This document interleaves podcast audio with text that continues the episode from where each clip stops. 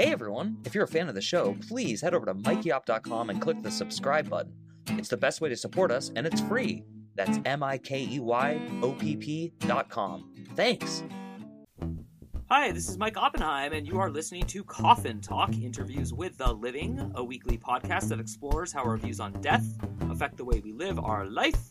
This week we have Bridget Reiser on the phone, and you may hear the last name Reiser and think, well, didn't you already have a guest with that name? And yes, we did. We had her older brother, Mike, who I met in college at the University of Pittsburgh, but I've actually known Bridget and consider her my own friend for uh, at least a decade now. She is a licensed professional counselor who treats anxiety and depression across the lifespan. She got her bachelor's degree in film, and after bartending for a few years and watching The Cell one too many times, she went back for a master's in counseling and started a professional counseling career. However, that happened just as the pandemic came on when they changed a lot of the field that she had trained for. So she still has her job and she's doing a great job, but she obviously had to uh, adjust to all that. And uh, bottom line is that she loves helping people untangle their relationships and doing dream analysis. So we'll get into all that and more. Welcome to the show, Bridget. Hi, thank you for having me. Yeah, I was so happy to see you at your brother's wedding. Um, also, we had his wife on the show, so uh, it's all family here on Coffin Talk. Very nice. And we have a standard three questions that we ask every guest at the beginning of the show, which is um, How old are you? Where did you grow up? And what generation, if any, do you consider yourself a member of? So I'm 33. Um, I grew up in Charlottesville, Virginia, um, and I am definitely a millennial. I think I'm right in the middle of that one.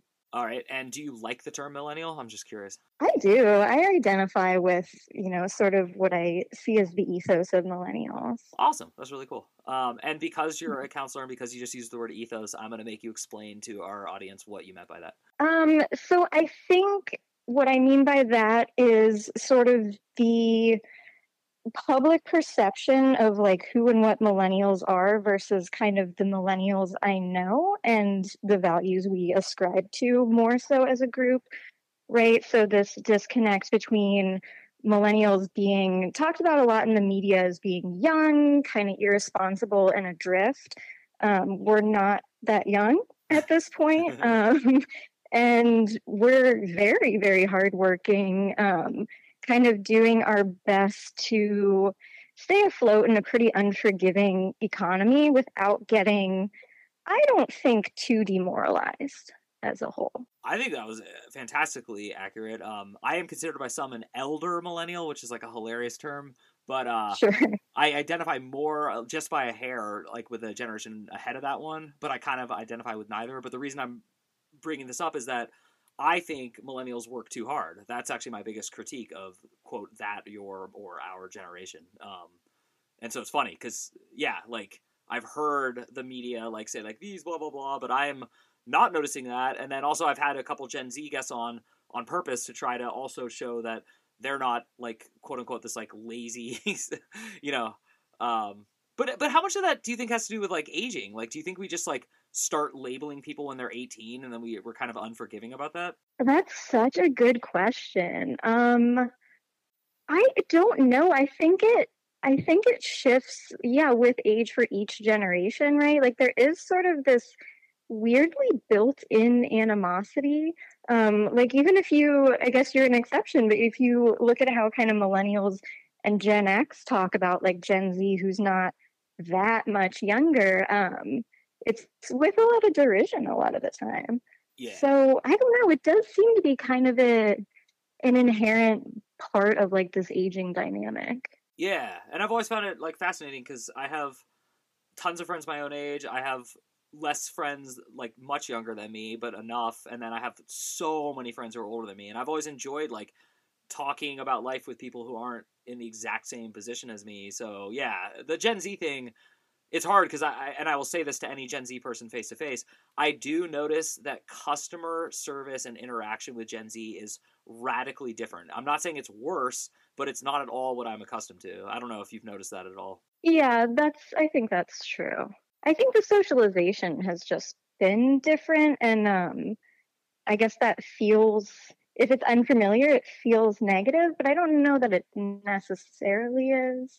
Yeah, well, uh, you just used my favorite buzzword and Alana's least favorite buzzword, which is socialization, because as we raise a kid together and as I just like constantly think about my life and where things went huge air quotes wrong. Um, Mhm. For me, it's uh, like I just I never blame my parents and I never blame like particular people. I just always throw all my blame at socialization. Um, so I'd love to ask you, since your career is in like analyzing this kind of stuff, like just kind of what do you feel about socialization? Just to start as like an easy kind of topic. Oh, that's an easy topic. well, I just meant like you don't have to. I'm not going to ask like the most specific question I have. okay, fair enough. I mean, it's it's complex, right? Because if you think about, so you're, it sounds like you're separating a little bit, sort of individual parenting choices from the idea of like a larger socialization, but I think they're very interconnected, right? Because mm-hmm. parents are also socialized within a specific, you know, cultural context. Um, so kind of parsing those things out is is I think really challenging. Yeah, and I think I mean for me the reason it comes up so often with Alana, my wife, and I is that um I feel guilty when I tell my daughter like you can't wear that. That's like not appropriate because like in my opinion I'm like that's fake. Like you should be able to wear anything you want. You don't need to cut your hair. You know, like I know my list of like shoulds for society reason versus like how I actually feel and that's like always the the the divide is I'm like, well, we do want to bring on an airplane and like take flights with her, so I can't just be like, be you, scream whenever you feel like it, you know? Yeah. No, yeah, that's such a good point because you're right. I think there is a lot of emphasis right now in terms of, I guess, parenting and just in general about being yourself, not being afraid to be individual in ways that are sort of safe and not necessarily harmful to anyone else. But the other side of that coin is that we do live in a society, right? So there are always going to be kind of rules and expectations. And if you're not adhering to them, you're going to have trouble navigating it.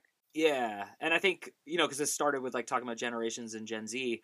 What I noticed too is that like COVID hit right when Gen Z was air quote like graduating, like meaning like obviously it's more of a Yeah. ten year span thing, but like the average Gen Zer was like about to like go into like high school or go into the workforce, and like COVID froze socialization like really weirdly. Um, and kind of just to stay on topic, but to make it about you, um, how was COVID for you? Because you mentioned it in your bio. Yeah. So, I mean, COVID for me was, um, it was interesting, right? It was challenging, of course, but I, um, my experience was that I was just starting my new career in mental health.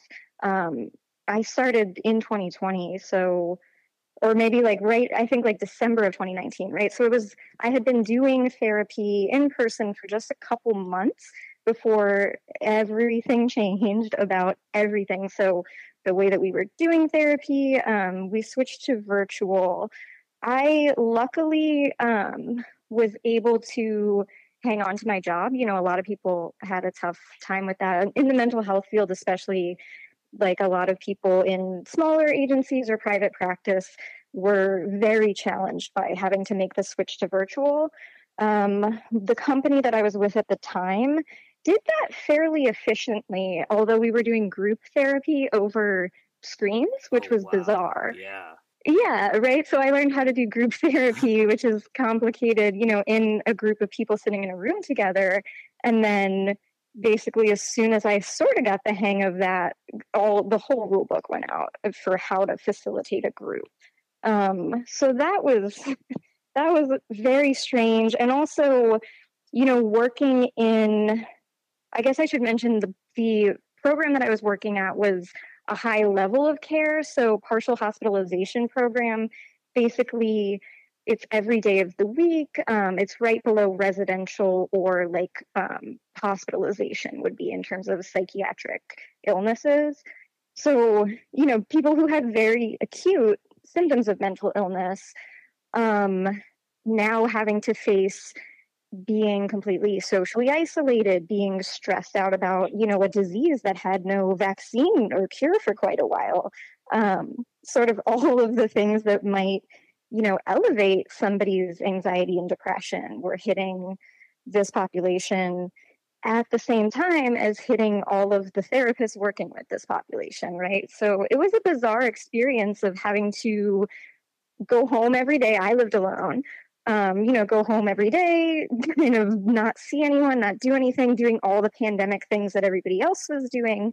and then coming back to work the next day kind of having people ask me for answers or for comfort um, and being in like a really similar boat to a lot of people wow that was a, that was so interesting and i have so many like tangential questions but i'm to keep it focused and ask you about mental health because i'm constantly wondering this and i know there's no real answer and i also know it's almost like a chicken versus the egg kind of thing. But do you think there's been a rise in mental illness, or do you think there's been a rise in awareness of mental health and discussion and naming of things as illness and stuff like that? I mean, I'm sure it's a little column A and a column B, but if you had to pick, or can you pick, do you believe one is happening more than the other?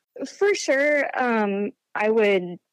I would endorse the column A, column B answer. Um, I do think there's there's been a genuine uptick in mental illness and in, in symptoms of mental illness sort of in people across the board and like do you think in like the last 20 years 30 years 100 years oh um i mean definitely in the last like five years okay. or so yeah. so so covid for sure is is kind of its own um entity in terms of what it's done to people's mental health but i'm also you know very much on the um the social media as a as a detriment to mental health bandwagon. Um, and that's been that's been going on for you know a little while as well. So i mean i think those are two big factors for sure. Yeah and like i mean it was fun because like when i um, saw you at your brother's wedding we got to talk like a lot more then I got to talk to a lot of other people, which was awesome. So I feel bad because I know I asked you some of these questions, and I knew at the time I was like, well, I'm going to end up re-asking these. But um, I am curious, like, what is it like to be a human? And then, like, to some people, you're like a god to them. Like, you're like, you you can help them. You have like this warm, compassionate heart and all that. But then, like, a lot of people get reliant on that. And so I've always wondered this as someone who hasn't had a lot of experience in therapy. Like, when do you know to like cut the cord with the client? Like, hey, this is like I, I wish I was helping you, but I'm not. You're just like using me for support. Um, well, I mean, to some extent, you know, therapy is using someone for support. Um, so that's not necessarily, you know, unhealthy at baseline. I think for me, my approach to therapy sets myself and my clients up for um, pretty firm boundaries and for not running into kind of a, a dependent dynamic as often. I mean, it, it happens, right? It'll happen with anyone, but um, I I utilize kind of a um, like a little more of a an old school, like less in vogue approach these days, which is the idea of like the blank screen from psychoanalysis. So not as hardcore as you know not saying anything during session, but I I'm really um, careful about sort of redirecting every challenge to kind of like coming from the person themselves in terms of the answer, right? So I'm very upfront about like, I don't give advice. I'm not going to tell you what to do. I'll help you weigh the pros and cons, but you're going to come up with the answer.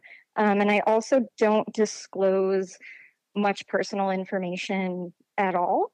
Um, so yeah i think those that approach makes it less likely that people are going to kind of look to me for answers. Um, they look to me for a lot of comfort and for a lot of help kind of taking down their own barriers to finding those answers but they kind of know from the outset that i'm never going to tell them like hey here's here's what this is and here's what you should do Cool. That's really cool. That's an interesting answer, and I'm I'm like always just interested in all this stuff because to me, like, okay, I, I believe health care should be universal. I don't think it should be free because that's like a silly way to look at it. I just think no matter what, all people should have access to healthcare because if you were in a tribe, of course you would help one of your tribe's men or women like if they got sick. So why when we're like a nation quote unquote tribe do we not do the same? So with all that said, and that's more for my audience than you, um, you know, I feel like mental health counts and like this should also be very accessible and especially for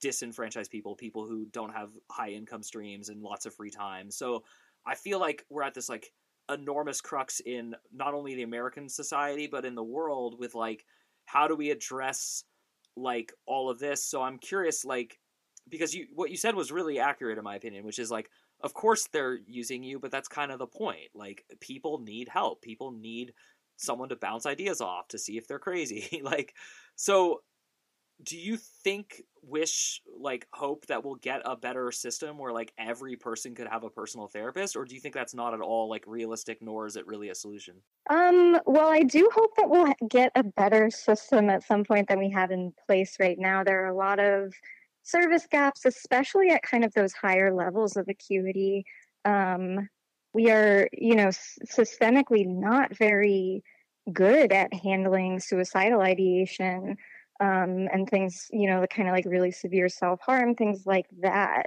In terms of the idea of, um, you know, everybody having access to, I guess, just talk therapy, um, I think that would be great. Um, I don't know that everyone would need it necessarily or need it more than sort of periodically, but it's for sure not going to do any harm to people. I don't I wouldn't imagine. Cool. Yeah. I just I want to link this, and I, I've been heading here to like spirituality, so I kind of want to like freeze this conversation and then ask you uh, not only what your sense of spirituality, if any, is, but like how did that change over the course of your life? And then I want to ask you, what do you think happens when you die? So you can kind of answer all that in one question, or I can ask them one by one. Hey everyone, after more than 15 years in the business, I finally got a book published. If you want to do me the biggest favor in the whole world, please head over to mikeyopp.com and buy a copy. That's M I K E Y O P P.com. And the book is named Martyr, and it's about psychics and the history and future of the universe. I wrote it, and I think you'll love it. Um, sure. So I was raised Catholic by um, very devout Catholic parents. Um, and so that was you know what shaped my spirituality in like a, very holistic way i went to catholic school we went to church every sunday you know like very um very much practicing and over the course of my life as i got a little older into like late teens kind of college age i started to have a lot of problems with just the catholic church as an institution um and kind of went back and forth on that whole whole thing. Um, but I guess kind of nowadays, I would consider myself to be Catholic, but to be sort of a lapsed um, or non practicing, I guess, Catholic. So the whole belief system I still subscribe to, it still guides my day to day life. Um, but I don't love the the patriarchal uh, church itself, if that makes sense. It does make sense, and I've actually really, I've never heard that answer on this podcast, and I've only heard it twice. Um, and oddly enough, from men. That's really interesting. So, do you believe then in heaven and hell? Yeah. And so, you said that like it drives you, like like that's your kind of governing. So, do you find comfort in the idea that you're going to go to heaven? I'm assuming you think you're going to go to heaven. I mean, it changes changes day by day, right? But I mean, that's my that's my hope. I think I'm doing well enough that that would be the more likely outcome.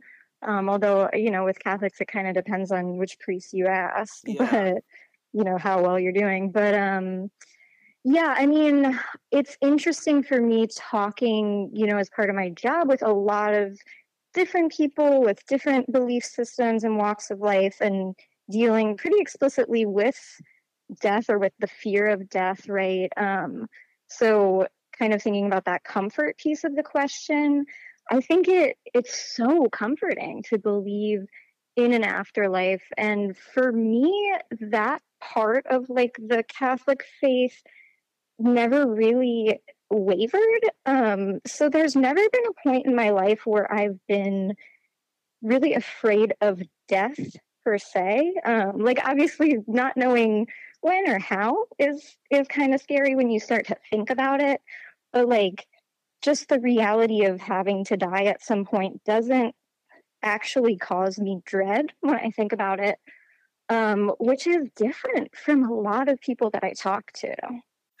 that's kind of why I started the podcast. Was I was shocked by how few uh, Americans, I'm going to keep it really local, uh, enjoy or like will even partake in a conversation about death when it's like off the cuff and like random. So in other words, like it's okay at like some like someone's grandmother dies and you say like you know my condolences and then they, they might like give a little quip of like their philosophy but that's like the only time it's okay and so it's funny because uh the sense of dread is what i'm trying to combat but i'm not trying to combat it by like telling people this is what happens i'm just trying to get people to think the same way you do which is like well how can i create a life system and belief system and and governance system of the universe that provides me with the best system for me to be my best and feel my best and uh I was just thinking yesterday, I was like chopping vegetables for dinner about how hilarious it is that like I need to believe in an afterlife and a before life. Otherwise, I really have trouble um, putting up with a lot of like the crap that I do put up with. And I was just thinking about how that's funny that that's like my main reason. It's not about dread of dying, it's not about like fears. It's about like when I get upset that the world has a lot of greed or like this or that has happened to other people or that this just happened to me it's so easy for me to just be like well you're here to learn lessons that's so true yeah i feel i feel that yeah and so with you like because i've never ever believed in heaven because it wasn't introduced to me that's the reason it's because like I, I grew up quasi jewish my parents like taught me certain prayers and we did certain rituals, but they never talked about like Jews believe in an afterlife. Jews don't believe, you know, that was just never talked about. So as I got older, of course, my brother like majored in religious studies and I would like learn things. And my um, wife's parents are both Orthodox Jews. So now I know like so much about Jewish beliefs that it's like hilarious, but I did not grow up with those and I didn't grow up investing in them. But like I can tell you, I was jealous, jealous, jealous with like the biggest capital J ever of all my friends who believed in heaven because it sounds amazing. Um, so I'm curious, like the flip side of that for me, the reason I was okay with not believing in heaven is I was like, well, at least I'm not scared of hell. So I want to ask you just directly when you when you said, well, I'd like to think I'm going there, like in your darker days or moments when you actually start to think like, what if I go to hell? What does that do to you? Um, yeah, so that's where the the whole Catholic guilt thing that's really famous comes in. Um, it feels bad. It feels really bad. And I've had um, you know, when I was growing up and sort of more steeped in in that community, um, different priests adhering to sort of different levels of rigidity about the rules, right? So um, a formative experience for me was that throughout my high school days when I was super involved in church activities and going to church and all of it, uh, the priest that we had at the time at our church was like a very hellfire priest. He was he said that if you you know like there's no such thing as mortal sins or venial sins, which like just for people who aren't familiar is basically mortal sins are really bad. You know, murder you go straight to hell venial sins are, you know telling a lie things that are not good but probably not going to damn your soul um so yeah so like not going to church on a sunday mortal sin right you can't take communion anymore if you didn't come last week so yeah so i have done some thinking right about like along those lines of you know i must be i must be a terrible person by certain standards and i've had to actively I guess, redefine some of those rules for myself. Um, spend a lot of time thinking about like my own moral compass and how it fits in. Yeah, it's it's hard. I mean, that was a great answer, and that was what I was not hoping to hear, but that, that does help answer some of my question. And I guess the only other side question I want to ask you is like, how do you sell yourself on a concept of God when you know that God, depending on which priest you ask, uh, would be like would want you to be, like feel guilt and fear and feel bad and like scared? Like how do you answer that? Yeah i mean my my personal answer to that would just be that priests are as fallible as anybody else right? So looking at priests as the you know authorities on on all of this is sort of why like the whole church structure doesn't really work for me that well because they you know they have different ideas right um so having a general consensus and having people kind of talk and debate about it, which is, you know, what the clergy does, I think is helpful. But, you know, I think ultimately with any religion, you got to kind of pick and choose what works for you and, you know, what really makes sense to you and just subscribe to those parts. Yeah, and that's what um I've never been an atheist nor have I ever been a like religion hater, but when I have periods of like this is so frustrating. If this religion didn't exist, these people wouldn't have this opinion and then they wouldn't like the one of the things I sell myself on is like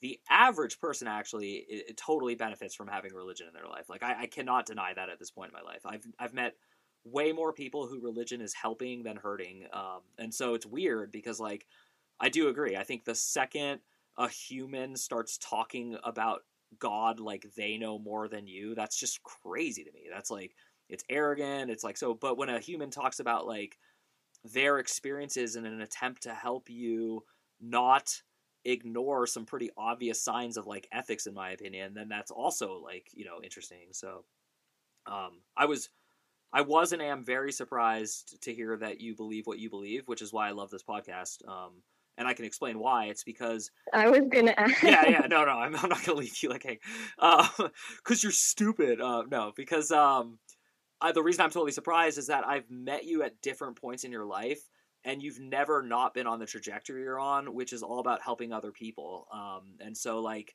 it's so obvious to me. Like I was, I was so happy to hear about your career when we met at the wedding again. Like just Aww. could not be happier because a it's good for the world and b it's good for you it's like a symbiotic like meeting and this is what i've noticed about like why i brought up young people give people until their 30s like like let like i bartended for years and like you know did other things like i, I just think it's really weird like we shouldn't say like hey don't ever work and don't quote unquote grow up but like growing up isn't working growing up is like figuring out what you want to do with your time, which is different than just like finding a job. So like that's why I'm phrasing it the way I am. I'm surprised that you had Catholic guilt your whole life because that would in my opinion have seemed to impede you from being the actual person I've always seen you as, which is like a very open, helpful, loving person. Does that make sense to you? Yeah, no, that's that's a really interesting.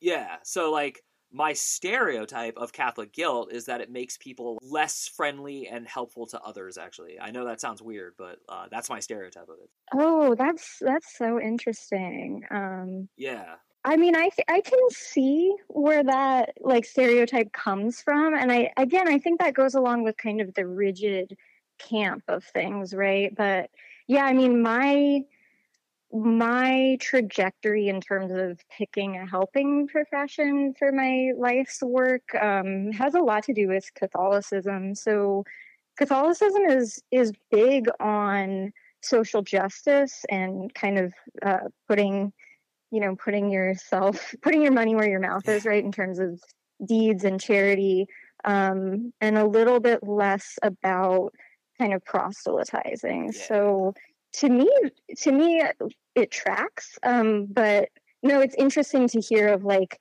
that stereotype being something that would inhibit the the wanting to help people.